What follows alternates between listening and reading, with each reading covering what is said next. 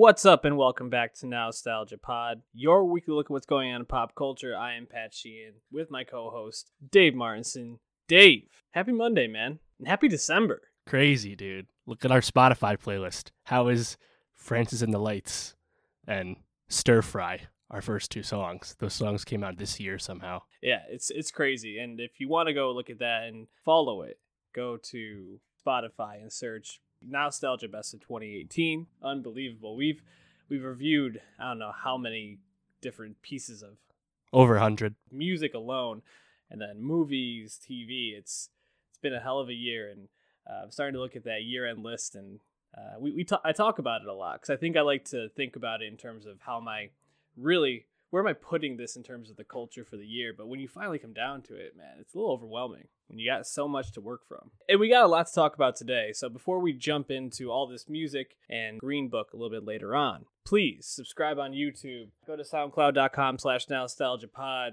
and follow us any way you want to there. We're on iTunes, Google Play, however you like to listen to podcasts, we're pretty much there. And give us a rating and review on iTunes. All the feedback is appreciated. See, uh, someone I don't even really want to do this review, but we should premiered at number two on the Billboard album charts. Did some numbers. Only three days on the chart, too, because the late release. Six nine, maybe the most appropriate title name to describe an artist, Dummy Boy. Jesus Christ, this. Give me a little bit of background on Six Nine. Why why don't I like him, Dave? I mean, you don't really need that much background because he hasn't been around for much more than the past year plus. Like, it hasn't been that long, which is kind of crazy how big he's gotten in such a short time. And then, as as anyone who has a pulse online knows, he's uh, now in jail awaiting a September 2019 sentencing for various RICO drug related charges and whatnot.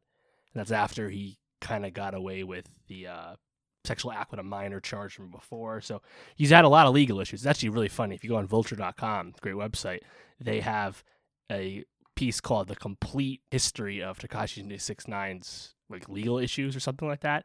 And it's funny because it's always back at the top of the site when they update with new information because there's always new information because this dude can't stay out of trouble. But that's also why he got famous because he's a troll, he's a bully, he's a disrespectful person. That's that was his brand and that's also in his music. And I mean, we didn't review Day Six Nine. That was the debut mixtape from earlier this year that had uh, Gummo, that big first single, which literally only dropped like last fall. Like it's really been been been short. But this new new project, I mean, it had a lot of his other like you know street singles since, and the biggest song was uh, FEFE with Nicki Minaj, which obviously was a big hit. But I think the only reason we wanted to even review this is partially because it came out earlier in the week like uh, literally on Monday, so we had time to listen to before these other albums we were more interested in.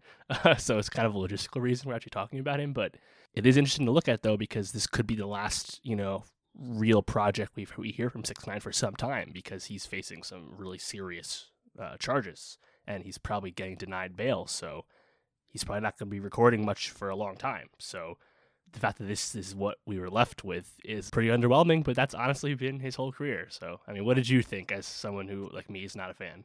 I mean, I, I, I thought there were some songs that stood out. I mean, it's it's feature dominated. I, I feel like it's pretty much like, okay, this is gonna be my song with Nicki and Kanye. This is my song with with Nicki. This is my song with Kanye. Here's a boogie. Like, fine, whatever. Like, it was it was nice to hear all those those people drop verses. I actually thought Kanye sounded pretty competent on these, which is encouraging, and hopefully he's carrying that that same spirit onto Turbo Grafx whenever we get it. Or no, what is it? It's uh Yandhi. Sorry, Yandhi. Now, if I don't give a shit about this guy, it honestly is where I stand with it. Uh, I, I think he's seems to be a pretty uh knuckleheaded person to say the least.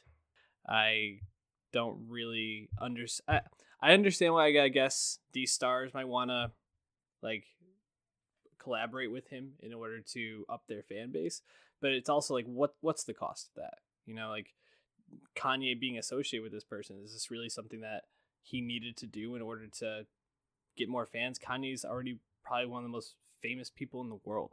Like you don't need to be doing these sort of songs so not really sure what the the gain is there for for them but the album in terms of what it is it's fine. Yeah, I think you're being a little too nice. I mean, he get he gets dominated by all of these features. Heck, I even like Yeah. Tory Lanez. Yeah. he was way better than and like that. And that- that's the thing. It's like six nine as a vo- if we're just gonna talk about him strictly musically as a vocalist, he's incredibly mm-hmm. one note. You know his you know Blicky with a sticky flow. You know that shouty, aggressive pitter patter bars. But that's literally all he can do when he's rapping.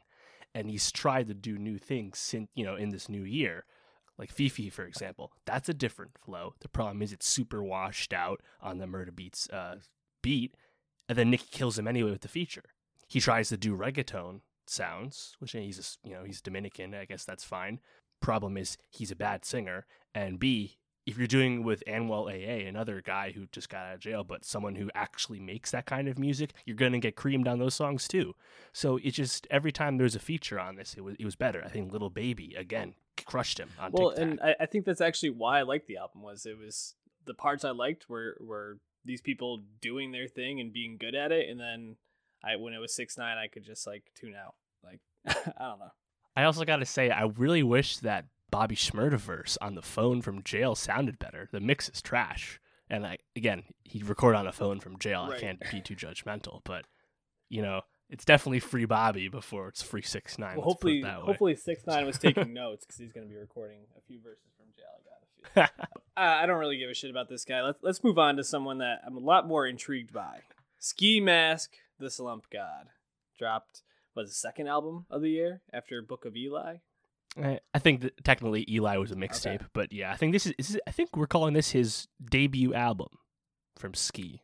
But I don't know. It's still half hour. It's probably kind of a. Yeah, don't know. awesome cover art though. Like Fucking great, At- right? I, I went to Love the it. Met last week, and I was like, if I had seen this in the Met, I would have been like taken aback, but also so pumped because it's a boss ass uh, cover of him just like what, in like an admirable admiral uniform or something like that. if if you're watching on YouTube, which if you're not, please subscribe. I'm holding it up to the, my camera. It's not really coming through, but it's kind of like the General Soreness Jimmy Yeah. Butler meme, if you're familiar. yeah. But like way more like portraity. Yeah, Fucking it's fucking awesome. Um, and this album in general, I thought was pretty good. Um, you know, Book of Eli was pretty dark and like kind of grimy in a lot of ways, and this was uh not nearly as dark. At least, in the, I guess I didn't really tune into lyrical lyrical content as much as I did Book of Eli, but just in terms of like overall vibe, it's a lot less dark. And I think the energy he brings throughout is what really caught me with this. Is he's very infectious, and I just uh, I found myself I went actually from listening to Six Nine today to like prepare for this to Ski Mask, and I was like, wow.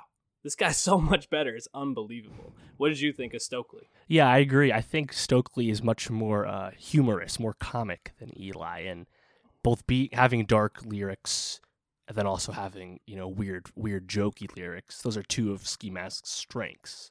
And I, I, yeah, I think he definitely leans into the jokes more. But at the same time, like you said, the vibe makes sense. Uh, it has a real vibe on this project, and it's funny because he actually does do some like non-rapping singy vocals on this, which is more or less new for him. And I thought it worked fine for what he was trying to do. By the end of the day, his strength is still just rapping his ass off, something that Six Nine doesn't do well. You know, Ski Mask. Like, listen, my favorite song on this is called "Faucet Failure." Towards the end, one. his flow on that rules. I think it's one of my favorite Ski Mask songs, and you know, I think "Get Geeked" was really good. And then even um, I really like uh, "Ski" on Nuketown, and that was before Juice WRLD comes in with the feature with uh, really yelling delivery, something I haven't really gotten from Intense. Juice WRLD this year. So yeah, overall, like I, I like I said with Eli, I don't think Ski Mask will ever become a mainstream rap star, but you know, the strength of hip hop these days is that there's so many little lanes and avenues, and Ski Mask definitely has his lane. He knows what he can do, and he's really good at it. So. I like to put, I like to recommend him to people because he is quite good. yeah, does. definitely. And uh, just to kind of throw one more song out there, I really liked. I thought Foot uh, Foot Fungus was really good. I really liked the beginning with like the the percussion in that. It's just like so heavy. It really like sucks you in. So, um, definitely check out Stokeley. Um, and if you're a college kid, go buy a poster of that album art because it's fucking awesome. Meek Mill championships, guys. Eagles win one championship and Philly fucking loses its mind, dude. Meek Meek is interesting because when we started recording was when him and Drake were really having beef. And I'm pretty sure we have a podcast where we talked about how Drake just absolutely bodied him. Like with with the PowerPoint and everything. The PowerPoint at OVO Fest was uh was fucking mean. Uh, Drake Drake crushed him. And uh it's funny just cuz I remember being so far out on Meek, partially because I was already out on him musically, and then having Drake crush him culturally, I was like, all right, Meek's done. But I, I think I'm a lot closer to being back now. I don't know. It's it's it's pretty interesting. Um, that I never really expected to get all this way. You know, he's like 31. I never thought I'd become a, a fan of Meek Mill again, but here we are. I I agree. He's made a fucking comeback, and at, since he got a job, he fucking rang that bell at the Sixers, and then he came out and he dropped what that five track like EP Legend of the Summer. Yeah. Yeah, and we were and we were like, eh, it's pretty good. Like there's something here. This album, Championships, goes fucking hard. I think the only knock I really have on it is I think it's a little long and can feel a little bit repetitive by the end. But like up until oodles of oodles and noodles kids, like that shit is fucking fire to me. And even after that, I thought the 21, the song 21 on it was was really great it just like you put it on, you just kind of want to run through the through a wall, and uh, it's it's so funny because like Meek, I I keep thinking about that that meme of him like running around like after after he got out of jail with like that big smile on, you know, and he's just like cheesing. I don't know if you know what I'm talking about, but he no, yeah, yeah, he's got to be like doing that all the time now because that this guy has, has had the biggest turnaround the last two years that I can remember. Yeah, and I mean to that point, I think you mentioned 21. I think all the features on this are awesome. And Meek doesn't get bodied by these features. He really complements them well. And, you know, Cardi B, Drake, obviously, Rick Ross, and uh, Jay Z, we can talk about that one in a second. But, like, I think the reason I like Meek more on championships than I liked on DC4 or Wins and Losses or even Dreams More Than Money back when the Drake beef popped, like, he, he has some more substance to him now. And it's because of his struggles with the judicial system you know, and like the fact that he like can like bring his street rap and really talk about like substantive struggle now, I think really helps him lyrically. And obviously, he's always been like a good rapper. He has he has a good flow, but I always thought he was a little samey towards that, you know, bad part. But now I think it's uh, you know, he's really turned around, and I think he definitely feels motivated, and he sounds good, you know. So I'm uh very pleased with this, gotta say. Yeah, what was your favorite feature on here? I agree. A lot of them were really great. I would say Drake. I thought was great. Yeah. Just because you know Rico, his 2015 album, that was the song where Meek accused Drake of ghostwriting and whatnot. Mm-hmm. That song was hot. That was the hottest song on Meek's debut album. Yep. And now this is their first song since, and Drake really brings it on this. But also, I thought Cardi dropped a really hot 16 too. Mm-hmm. And then even Rick Ross, a really inspired feature. Uh, obviously, the F word's unfortunate, but the shot he took at 6 9 other than that, I, I, I definitely vibed with. So but then even 21, he's been on yeah. a great feature run recently. Really excited for that uh, mixtape if it is in fact coming. Yeah, I, I, think going bad with Drake is by far the standout of this, but there really isn't a, a, a bad song on here. I think there's some that are definitely stronger than others. Um, you know, you actually highlighted "What's Free" with Rick Ross and Jay Z. I thought that song also went uh, pretty hard. So, um, and Cardi also like anything she's on right now turns to gold. So, just keep putting her on stuff, please. Um, definitely check out Championships. And uh, let's jump to Earl Sweatshirt. Earl dropped some rap songs. And I don't know, it, it's interesting because my first listen to this album, I was kind of like, ah, I, I, don't really know about this. This sounds really like almost like I'm listening to like an old record. Like it sounded incredibly like fuzzy at times. And also at times it was kind of like jarring like the the way that the samples were so chopped up and so looped and then i listened to a second time and i was like oh this is fucking great and i'm not really sure what it was about the second listen and I, the more i think about it the more i think it was probably i think the the loops and and the samples seem to really hit for me but earl just is so fucking good at rapping it's like insane how good he is and he's what like 25 at this point. point 24, yeah. 24. And this is his third album and like fourth or fifth project. fourth solo project, third album. Yeah, of course he was on the Odd Future projects as well. Yeah. What was your take on, on this album? Because I think it was a, a, bit surprising for what Earl's put out before. Uh, yeah. No, honestly, I wasn't that surprised because we had those two singles, "Nowhere to Go" and "The Mint," and those were basically what the rest of this album was. They were dense, conscious raps. And like you said, there is that weird fuzzy vibe that takes getting used to. But Earl was getting to this kind of lyrical content in his last project, I Don't Like Shit, I Don't Go Outside. That was really the first breakaway from what he was doing with Odd Future. And it's funny because if you I mean you think about Earl, he is this incredibly lauded lyricist, lauded rapper that has totally rejected fame. And it's really quite an interesting story. Like you said, he's he's only 24, but we've known about him since he was 16 and it's been quite the long journey. Obviously, him and Tyler are still friendly, but have gone their separate ways musically because mm-hmm. they're very much in different lanes. And what we have with Earl, I'm really happy that he came back, even if this is a short project, with only what 25 minutes or whatever it is. Is like you said, on second listen, once you get into this vibe and you kind of get accustomed to what you're listening to, he raps his ass off to the surprise of nobody and he has a lot to say. I still need to keep listening because some of those songs where his delivery is quite slow, he's still saying a lot. But in other songs like Cold Summers or uh, The Bends, like, yeah, these are like classic Earl rapping his ass off songs. So I was a big fan of some rap songs. And I think obviously it's not a project for everyone. This is a, a project for people that either are attracted to his darker, sadder lyrics or are big fans of technical rap ability, right? But you know, if you're a six nine fan, you're probably not an Earl Sweatshirt fan. So, you know, it's uh, it's definitely an acquired taste. And he he self produces too, which I think is really uh, pretty amazing because. He, you know, you think of like what Kanye does and how he's so known for chopping up samples and putting them in an interesting parts and using that to make interesting songs. This is in a very similar vein. It's funny though because he you you talked about how Tyler and him have such different lanes.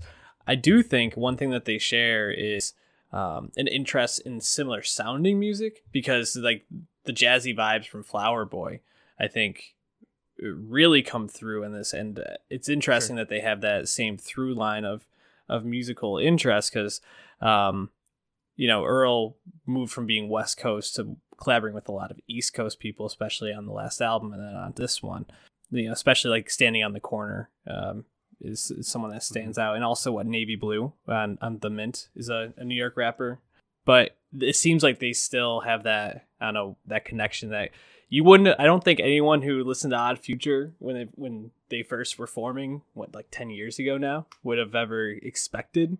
And yeah. they've become these awesome musicians. We talked about the internet as well. Um, who uh, lauded for their their musical abilities. Odd Future, I think, blew away everybody for what they became from what they were originally seen as. Yeah, definitely. Yeah, it's um. I mean, on one hand, like selfishly, I wish we had like a Vince feature. Oh. You know, because him and Vince are still close. They, you know, they they they, end up, they were hanging out at uh the Mac Miller tribute. You know, like recently. So, and there's pictures yeah. of him in the studio. You know, on social media. The you know last month or something. So they're so cool. And obviously, as we've watched Vince, who was an Odd Future affiliate, not really a member, but he was cool with all them from their, their early goings.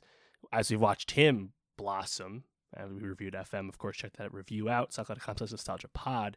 But we watched Vince, you know, pop off. We watched Tyler totally bloom with Flower Boy and Earl continue to do what he do, always has done best. It's, you know, I kind of would love to see them reunite with, you know, their power levels have risen. That would be cool. Interestingly, um, I was trying to think of a comparable for Earl. Is there anybody you can think of? It's it's tough.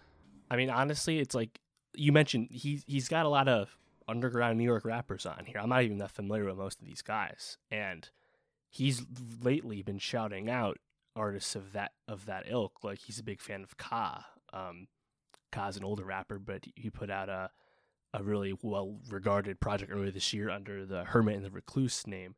And it's funny because, in terms of like mainstream artists, even artists that we've reviewed or, or acknowledged, like he hasn't really associated with much of any of them recently. I mean, especially, I mean, Mac Miller probably would have been someone he he was in the studio the most with, you know, and obviously we know that's not going to happen anymore. So, in terms of contemporary, it's tough, man. I, I nothing comes to mind to be honest. It's like I wanted to say Action Bronson at first, but like Earl, Earl just tries harder than Action. Yeah.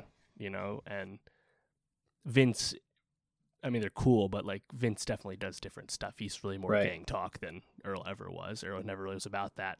Um, yeah, I don't know. It'd have to. It, it'd probably have to be some like, some like, low key West Coast artist. I'd have to think of, but I don't know. It's a good question. Yeah, I, I was just sitting with that, and I think that really just highlights how much of a unique artist he is at this time. You know, he really, like you said, he bucks convention, uh, conventional stardom, conventional uh, hip hop, and um, if you aren't familiar with him, definitely take the time to do that. Um, his original mixtape as well as Doris, I think, are both really strong um, projects to listen to. So go back and check those out, and definitely check out some rap songs. Uh, I think we're gonna have one or two on our playlist. Dave, this Friday, the Grammys are announcing their candidates for their different awards for the upcoming Grammys and what February. Kind of crazy that it's happening so soon. It feels like the Grammys are forever away. And I, I was thinking about, it, I was like, huh, what do I, what do I remember about the Grammys last year? And I mean, I think one one of the probably the biggest takeaways was best new artist. You know, you had people like SZA in there. Who else? There was one other person. Khalid. Yes, Khalid. And people were really rooting for them to take it home. But who ended up taking it home, Dave? Alessia Cara, Yeah. whose hit single had come out over two years before the awards ceremony. Yeah. I mean, Dave, all she had to do was stay. And she did. She stayed in that new, the best new art category, and she fucking won that shit. And then she she blew up, and I was like, "Who the fuck's this Alessia Cara girl?" I mean, she sounds like, I, I feel like she sounds like pretty much any other, like pop female solo artist right now, in a lot of ways. Hmm. Interesting. Um, although listening to this new album, Growing Pains, I was pretty underwhelmed, but also a lot more intrigued about where she could go as an artist. Um, I thought at points I heard like some some Norah Jones type vibes in there, um, which I thought was encouraging. But I also heard some very conventional pop, and I probably heard one of the, my least favorite pop solo female artist songs of the year in Nintendo games, which I think is just a fucking abomination. You. Interesting. I actually had like that as I thought that was one of the best honestly, the, the second funny. I heard her say like "You're harder than uh, Zelda," like Ocarina of Time or whatever that line was, I was like, "I'm out, dog." Like corny ass. That's true. Ocarina of Time also isn't that challenging. If she said like Zelda 2 or something, I'd respect the line more, but, But it's what, not that accurate. what what did you think of this follow up album? You know, it's funny. I actually, yeah, I, d- I don't think she sounds like most other pop artists. I think she's definitely like alternative pop music as opposed to just normal pop. I think part of that is because she's not like this superb vocalist, so she doesn't try and sing that way. Um, you know, you think of her hits from the first album, Know It All, obviously Here, which was her big, big song, but also like Scars to Your Beautiful or Wild Things, I think. That's probably my favorite song of hers. That was a big hit. And, you know, she kind of brings like an interesting cadence to her singing that I don't see that, you know, that, that easily rep- replicated elsewhere in pop music. Um, at least that's what I thought anyway. And I thought there was a lot of punch, there was a lot of like edge to that project as an alternative pop album. But then this album, The Pains of Growing, I was I was also underwhelmed. I thought um it just didn't quite hit the highs Mhm. of that first record or those first few hits she had. And it's weird because like you acknowledge it. I mean, when she won Best New Artist, the song they played for her as she walked up to accept the award was her feature Yeah. with Zedd "Stay," right? Which I actually think is, is a It nice is. EDM song. I like that song. Um, but that was her most recent hit, alongside obviously her feature on Logic's Mhm. One Eight Hundred, right? And those two songs, I think, definitely get away from her original, you know, pop when she really, you know, started to take take off. And I don't think she real. I think she definitely was making songs like One Eight Hundred on this album. You think lyrically, a song like 7 Mhm. Days, for example, I think like there's she definitely has like you know thoughts in her brain about you know things she'd like to talk about. But at the same time, I don't know. She's got thoughts. I just don't know if like the songs sonically pop enough to want to hear them again. It's like, yeah, that's a nice message and you're well intentioned, but I just don't know if, if there's enough punch to this record. And I definitely thought song like her first song, obviously it's a few years old. Tough, I'm not telling her to sound like she used to sound or anything, but like song like here, like that was like you know she was on fucking Hot 97 talking about that song. You know why? Because she was from Toronto area and she had hip hop cadences in that song, and the song was fucking great. And then she made other hits that weren't like that, like Wild Things. And I was like, okay, this is there's something here. And I still think there's something here, but I I don't know if there's a hit on this album. I think that's a problem. Oh, I mean, it's definitely a problem, and I, think probably my my feeling that she sounds a lot like other, uh, you know, female solo pop artists right now is that her, you know, her most famous song "Stay" is uh, an overproduced EDM Zedd hit, which I mean, you can plug and play pretty much any female vocalist into those songs, and they're going to come out the same. Um, this uh, I I feel encouraged with the fact that she's trying to find subject matter and find uh, a, voice outside of just being in that conventional pop sphere, and I think that I think this is a, a sign of growth for her. I just think that, like you said, there's not a lot of teeth to this album. Um, I think I think the best songs are some of the softest on this, and that's going to be a a funny uh, juxtaposition to my my take on the 1975 here in in a minute or so. But uh, like all we know, I, I think is a song that that has a really catchy chorus, builds up really beautifully, um, has almost like a, a really nice crescendo to that song. Um, I even thought "Growing Pains," like if you had to pick a second song, is is a decent song. It's just it's kind of boring. Like, um, I think if if anything, she could probably uh, benefit from working with some some unconventional producers. Maybe someone like a Jack Antonoff, if she's going to stay in that pop sphere, someone that can really add some some good twist to her her music. But overall, I think I don't think she's going anywhere. I just think that she definitely needs to come out with a hit single somewhere. Yeah, it's funny because I was watching some videos recently of her performances, and like I said, she's not an amazing vocalist, but she's a great live performer. She actually sings really well, and the songs sound like the studio recordings. And that's not obviously easy to replicate. Um, but like I said, I don't know if there's that many hits here. Meaning, we we might might be quiet on Alessia Cara front until we get more music, and that's unfortunate because I like I said, I think there's some songwriting qualities that are strong on this, but you know, at the end of the day, if you're making pop music, you need to pop. ah, Alessia Cara. Well, maybe we'll have one of the, one of her songs on our list. I'm not sure. Someone that you're probably gonna make me put a song on our best of list, and I'm gonna be very upset about it. The 1975, an inquiry into a brief inquiry, a brief inquiry into online relationships. Interesting title seems like they're trying very hard to be uh, catchy and deep. Uh, is my shorter take. than the last one. Good point. Uh, yeah, the 1975. They so what their their first album dropped five years ago, 2013. Yep, that's right. And since then, they've been growing steadily into probably one of the most popular, I guess, rock like synth pop acts in the world. Uh, and this this album has been lauded as one of the best of the year. I think Time put it at number nine in their best albums of the year, um, and it's been getting compared to OK Computer or Kid A, uh, one of those, uh, one of the most influential Radiohead. rock mm. songs of the la- or rock albums of the last thirty years. Uh, Dave, is this album this good? Is this transcendent? You know, it's funny. I think a lot of the lauding of the album is very meta. Mm. Like it's like the lyrical content in terms of what they're talking about. It just it's it's such a good analog to what like life is in 2018, you know, online and stuff. I think that's really the the, the source of why people like it so much is because they find the album very of the moment and also right. very relatable. And you know, as far as list making goes, that is a pretty good reason. You yeah, know, sure. And if you do like the music, and then you have that reason on top of it, I think it makes sense why a lot of people really like the album. And uh, obviously, as you've led on, you're not a fan at all. I um, I actually like a fair amount of it, um, and I actually am much more intrigued about this band than I was before this album came out. That's for sure.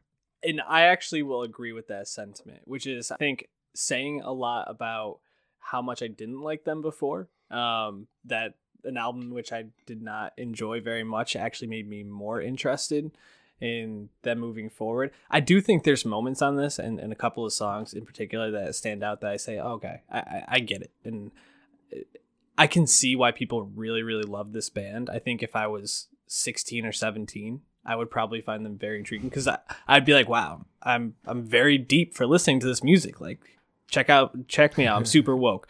I don't know, man. I, found I, I I was texting you the other day when I was listening to it. I was keeping a track by track, uh, like like just journal of of my my experience. I wrote down a lot of Z's for being just totally asleep or, or not intrigued by a song. Um, I actually thought the back half of the album had some of the best moments. Like I thought mine, even though it's kind of uh, kind of cheesy uh, in in ways and very like soft song. Um, also interesting to have like a jazz song on uh, album. I think people expect it to be conventional pop or pop rock.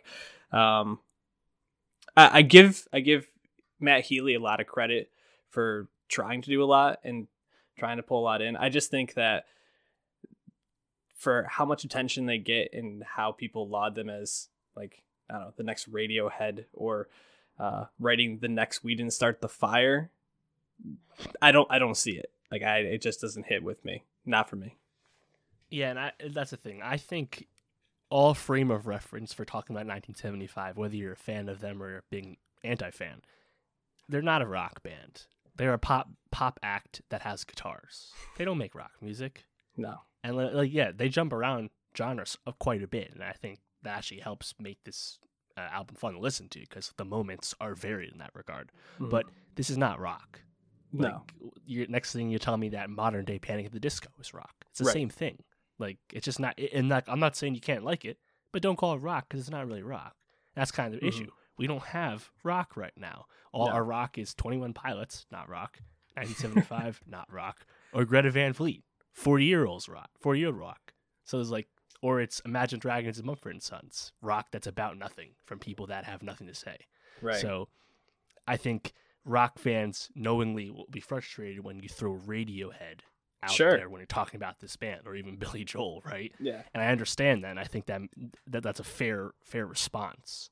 But I think if you view them as a contemporary pop act, I think that that it's a better frame of reference, and I like them in that regard. Um, I thought, you know, they, they, had moments that, like you said, there's a moment, it's a lot of moments on this, and I thought a song like "Sincerity" is scary. Is scary. Yeah. Towards the middle, that has a chorus, man. That has a cool background chorus, yeah. and I was like, "Fuck!" I actually love this song. This song mm-hmm. dope. And then, like you mentioned it, "Love It If We Made It." That's like the big hit.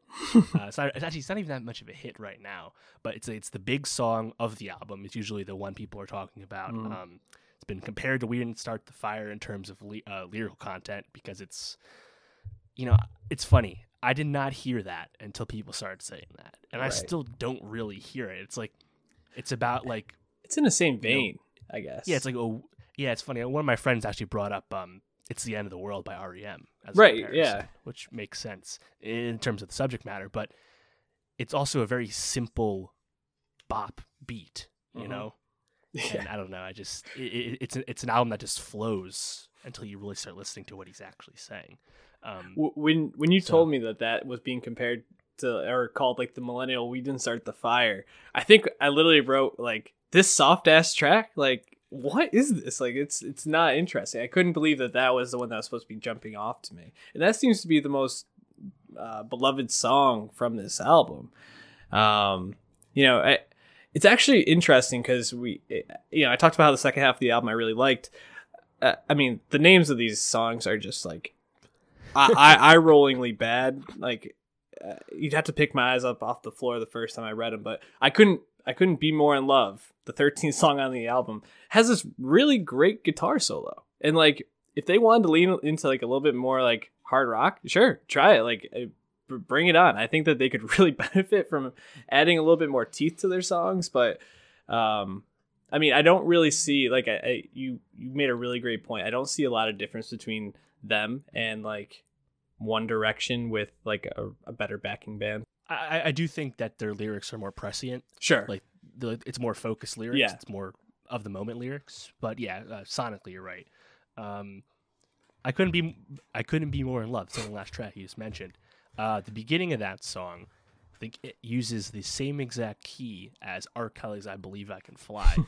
and then shout out friend of the show Mike Lennon helped me figure that out. But that was fucking with my brain. I was like, I heard that and I was like, is this R. Kelly? Is this Boyz II Men? I know it's something, and it's only like like like a lyric and a half, but it's all, the whole vibe is similar. And then um later in that song, it's like was it like um these feelings, uh, is also very similar. To I believe I can fly. I was like, you know, it's tough to make a '90s R&B joint these days. Sure. So, and it's not like they're really plagiarizing. So I thought that was, you know, a cool moment once I wrapped my head around it, which took me way too long to figure out. Uh, What did you think of "I Like America" and "America Likes Me"?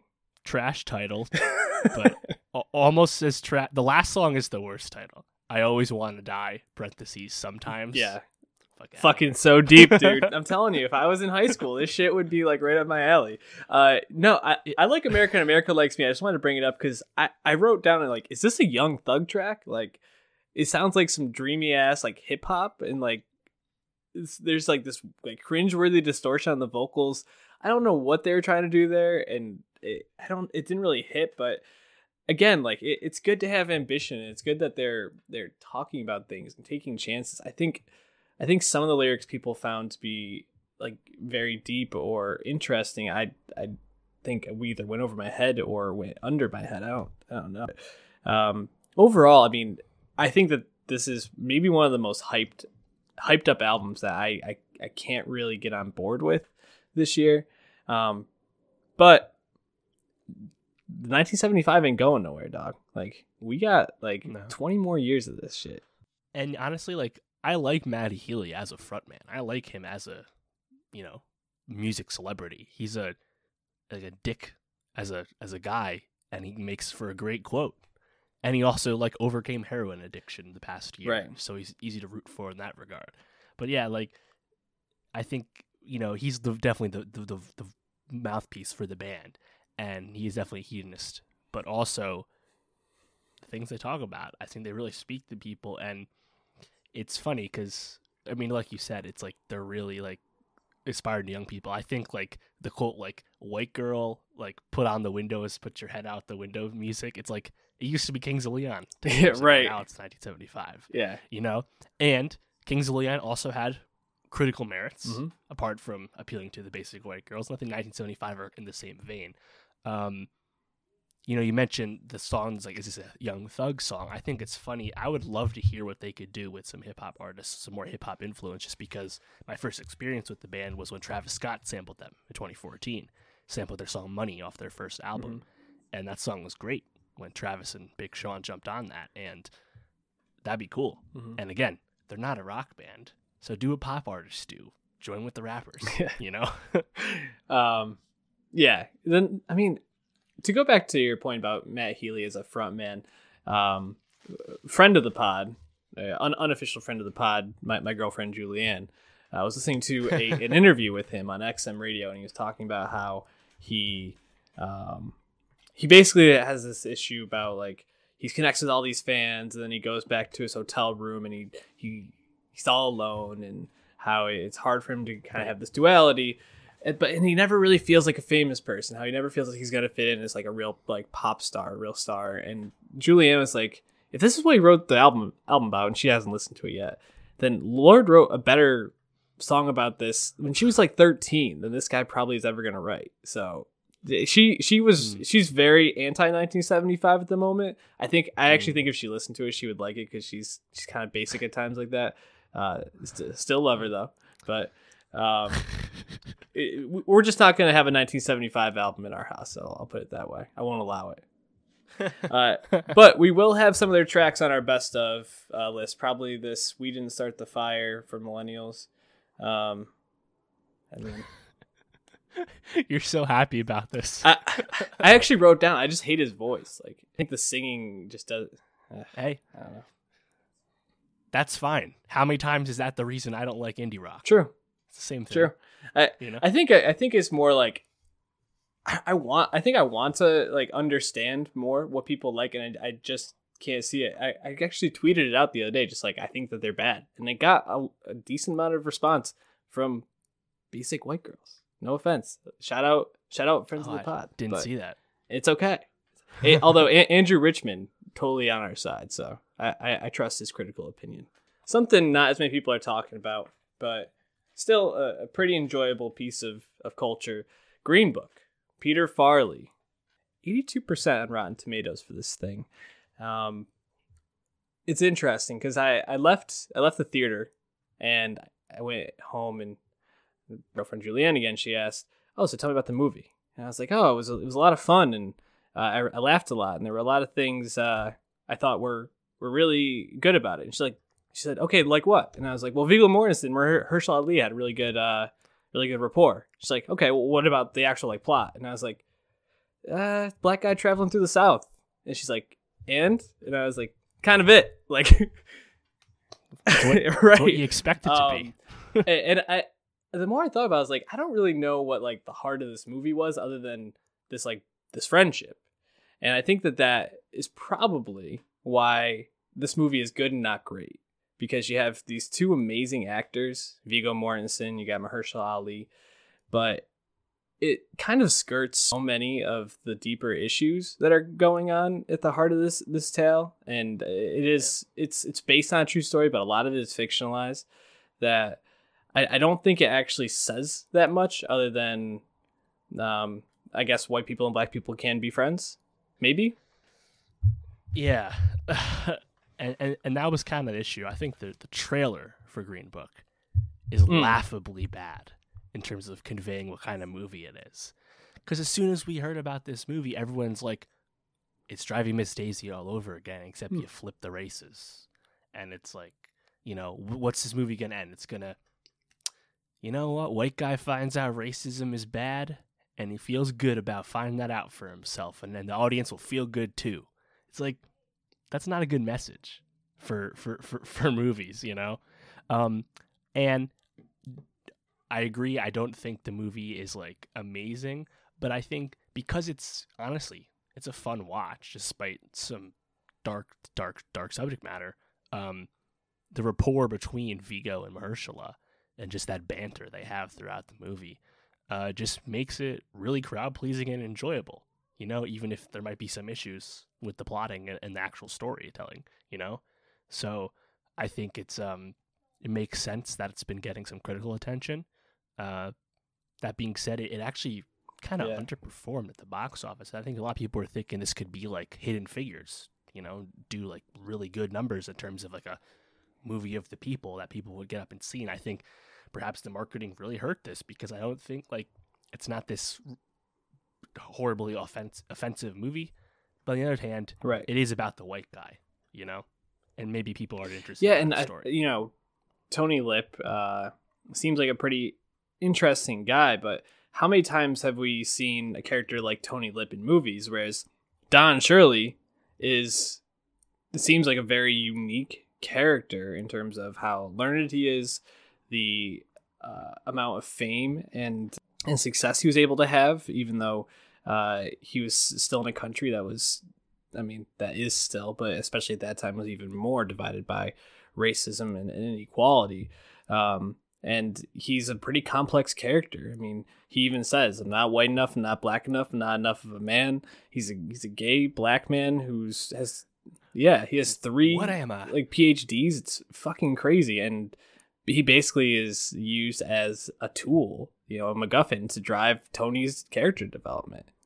Um, and I, I mean, it's written by his son, by Tony's real life son, uh, along with Farrelly and uh, what's his name, uh, Brian Currie, I believe. Yeah, Brian Hayes Currie. So it makes sense that you know he makes his dad the, the focal point of this.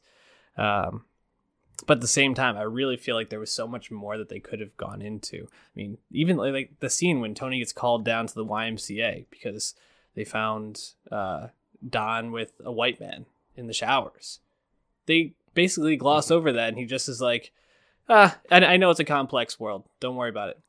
Yeah, and I agree. I think um, the movie just pulls its punches for the sake of perhaps not veering too far in one lane or the other, you know?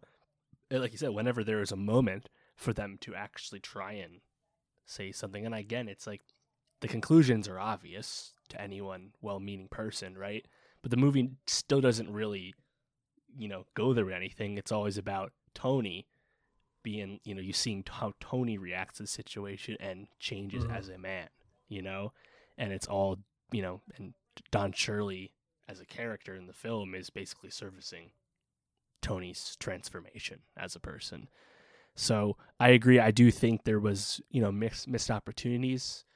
Um, but on the other hand, it's like, do mass audiences want to see lots and lots of hard n words and like blatant racism? Like, is that what is that all, is, Sure. is that what we needed? Maybe not. So I, you know, I, I'm not saying I have the answers either, but um, I think for what it is, I do think it. Again, I think it's a still an enjoyable enjoyable film that I thought ended uh, pretty well, and it was honestly pretty warm. Um, and I was again happy to see that, given the What did you think of had to the first Mahershala's performance in this? Mhm. honestly, it's pretty understated. Like, I said, he's not the star of the film in terms of like lines or anything, but also like he, you know, he's not. He doesn't have Mhm. as many showy scenes as Viggo does, and uh, maybe Mahershala likes roles like this. Again, he was not the star of Moonlight either. Mhm. Still won an Academy Award for that, but honestly, no. I think, um, despite the fact that Don Shirley in the movie is, you know, a guy trying to fit into the world in multiple ways, Mhm. his character was kind of a straight arrow, you know, not not literally straight, you know what I mean? But so uh, I don't know. I I I, I kind of would have liked more, but again, they, they chose not to make made, made the movie about Tony Lip, so that's what we got. But Yeah. I mean, what did you think? Did you? I mean, obviously he was good. I, did want but more, but I feel like the from scenes when he was able to, uh, to especially uses nonverbals, like the the scene where, uh, right right after Tony gets him out of the situation where he's he's caught with another man, and he you know talks him out of it, and uh, the you know Tony gets approached by one of his like friends from the Bronx who's somehow down in the South, and is like, oh, if you need a job, come talk to me. And Tony's about to go down and talk to him, and he, the way that yeah, Mahershala has that conversation, portrays Right. that like fear good. and that like longing for for Tony not to go and not to leave him. I thought was was fantastic, and it's those sort of moments which make me. I mean, just remember how much of a fucking class act Mahershala Ali is, and how he's like he needs more work. Just like give him more roles. Uh, I'm so excited for True Detective season three now, especially like seeing more and more of the trailers. I'm like, oh, this is gonna be fucking sick. Um, although we said the same thing about season two, and eh, true. But yeah, I, I thought that was great. And Viggo Mortensen, so fucking funny, dude. Like the way he was able to play these lines, I was blown away. I did not think he had Yeah. that in him. what did you think of uh, both the characterization of Tony Lip, but that just in general the Pretty portrayal of. Italians in the movie? What'd you think of that? Yeah, I thought it was pretty. I like, like, like, you know, Mm-hmm. what Tony eats a shit ton, is vulgar, Yeah. is street smarts. You know, it's like, and then has you know, maybe not blatant racism, but he still has you know ra- racist beliefs at least in the start of the film, right? And it's like, and then all the other guys like, it's like, yeah, this is this is Mhm. some '60s Italians, right? like they love Roger Maris. Oh. You know, it's like, uh, it was a little off, but I, I thought um Linda Cardellini Mhm. as uh, Dolores' wife, she was actually pretty good. Yeah, in, definitely. uh, And I really thought some of my favorite like scenes to laugh at were when she was reading the letters that Don was obviously writing for Tony. Um, and like especially when she was reading them aloud and the guys were like, you know, these letters pretty good. like I, I really just like got a great kick out of that. And I, I thought the rapport between, you know, like him and his family was was fantastic and fun to be around. That's the thing. I come back to this is a, like it's an enjoyable movie to like watch and be a part of. I just think for the players in it and for the subject matter, it could have been so much more. Um, and they almost like played it too safe just not to ruffle feathers. Bit of a missed opportunity. But any last thoughts on Green Book? You know, like you said, I think um, I expected it to be more cringy than it was. Go go support it but like uh, said, because we like Mahershala Ali and and Viggo Mortensen. Shout out the the king. Uh, what do we what do we talk about next week, Dave? What we got? Yeah, next week, uh, well, Wednesday, The Marvelous Mrs. Maisel season two drops on Amazon. Ten episodes, and advanced reviews say it's Hell didn't slow down. It's still great, and I'm excited for that. I love that show. um, obviously, just won a shit ton of Emmys for this first season. Um, so that's on Wednesday, and then musically we have the XXXTentacion posthumous album, which if you listen to our Lil Peep review, you probably know our thoughts on that's that existence. Uh, Gucci Mane has an album. Twenty One Savage might have an album. Ice Cube has an album. We'll talk about that if it's actually good, I guess. Um, and then Netflix is releasing Mowgli, the other Jungle Book movie that Andy Serkis made, that they shot like three years ago. It's finally coming out, so I'm intrigued to see it. None of the reviews are not super great or anything, but good talent in that, and I just want to see why Yeah. what this Well, movie. what do you- what do you think about this, made, uh, you know, Black Mirror Bandersnatch coming out end of the month. Yeah. I just don't want Black Mirror yet. Can we can we can we wait Yeah. like a year and a half, Right. fourteen months? Can you just not drop it at the end? Of the yeah. we're in Oscar season, you know. We're in list making time, and again, I know other publications make their lists already because they get to see shit early. It's like I, I don't need Black Mirror to fuck up my thinking the way Run the Jewels three did, the way Black Mirror did last year. Just, just, just wait. And it's like Definitely. I, I feel the same way. Um, although one thing I will add that we'll probably talk about next week, uh, Killing Eve finally came to Hulu, so I'm gonna finish that shit this weekend, and we're gonna talk about it next week. So stay tuned. Follow us. Yeah, seriously, follow us at. Nostalgia Pod uh, on Twitter. SoundCloud.com slash Nostalgia Pod. Go follow our playlist again, uh, Nostalgia Best 2018 on Spotify, and give us a rating and review on iTunes. We love you. We appreciate you. Peace out.